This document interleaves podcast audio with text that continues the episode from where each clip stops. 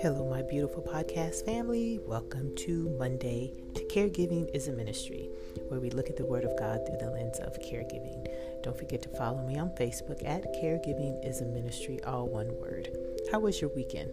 I pray that it was restful, peaceful.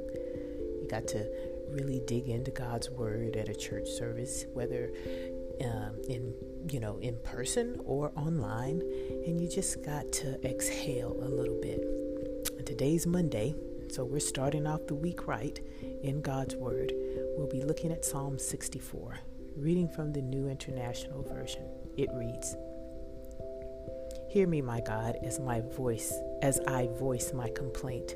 Protect my life from the threat of enemy. Hide me from the conspiracy of the wicked, from the plots of evildoers. They sharpen their tongues like swords, and I am and aim cruel words like deadly arrows. They shoot from ambush at the innocent. They shoot suddenly without fear. They encourage each other in evil plans. They talk about hiding their snares. They say, Who will see it? They plot injustice and say, We have devised a perfect plan. Surely the human mind and heart are cunning. But God will shoot them with his arrows. They will suddenly be struck down. He will turn their own tongues against them and bring them to ruin. All who see them will shake their heads in scorn. All people will fear. They will proclaim the words of God, the works of God, and ponder what he has done. The righteous will rejoice in the Lord and take refuge in him. All the upright in heart will glorify him. You've got to love how David begins this one, right? Hear me, God, while I complain. Isn't that just like a child, though? It's as if he's saying, Listen to me while I'm trying to let you know how I feel about this situation. I've kind of said that before to my mom. it's too funny, but very real and I think very relevant. We want God to hear us, do we not? Not just when we're praying, you know, for others and asking for petition, you know.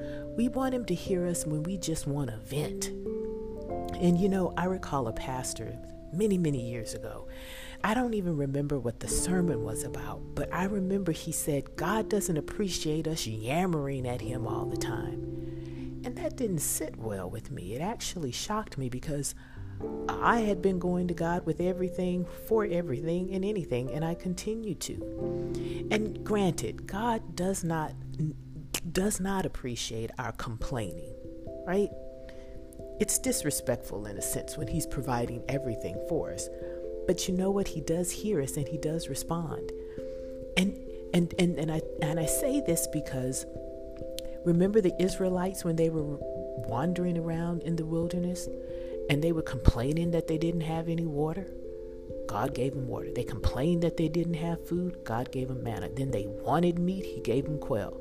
Now, even though God provided that, he was still angry, remember, at their lack of trust.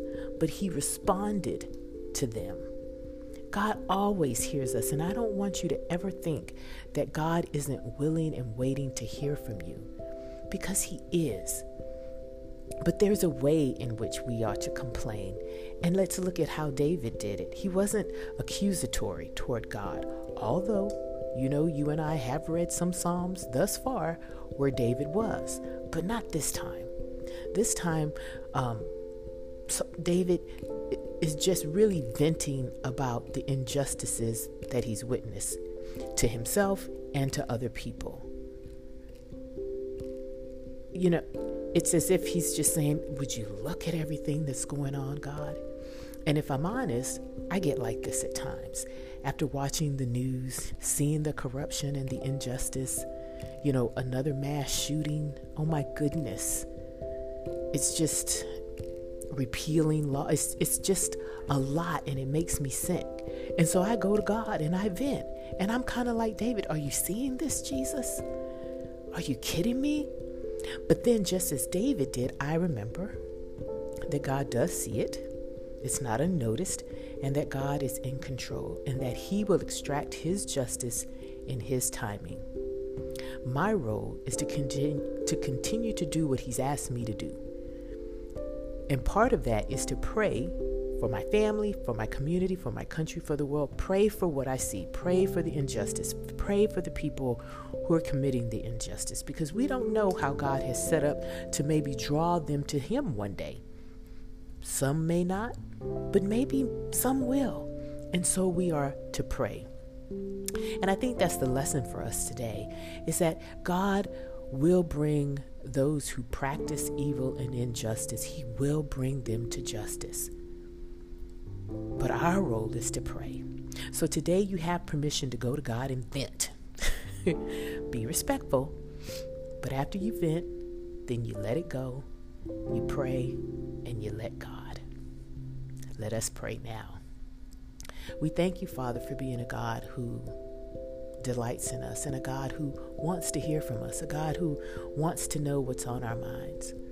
Help us to not be disrespectful children and always coming to you and complaining and venting, but help us to know that we can come to you when we witness atrocities and we just really don't know what we can do.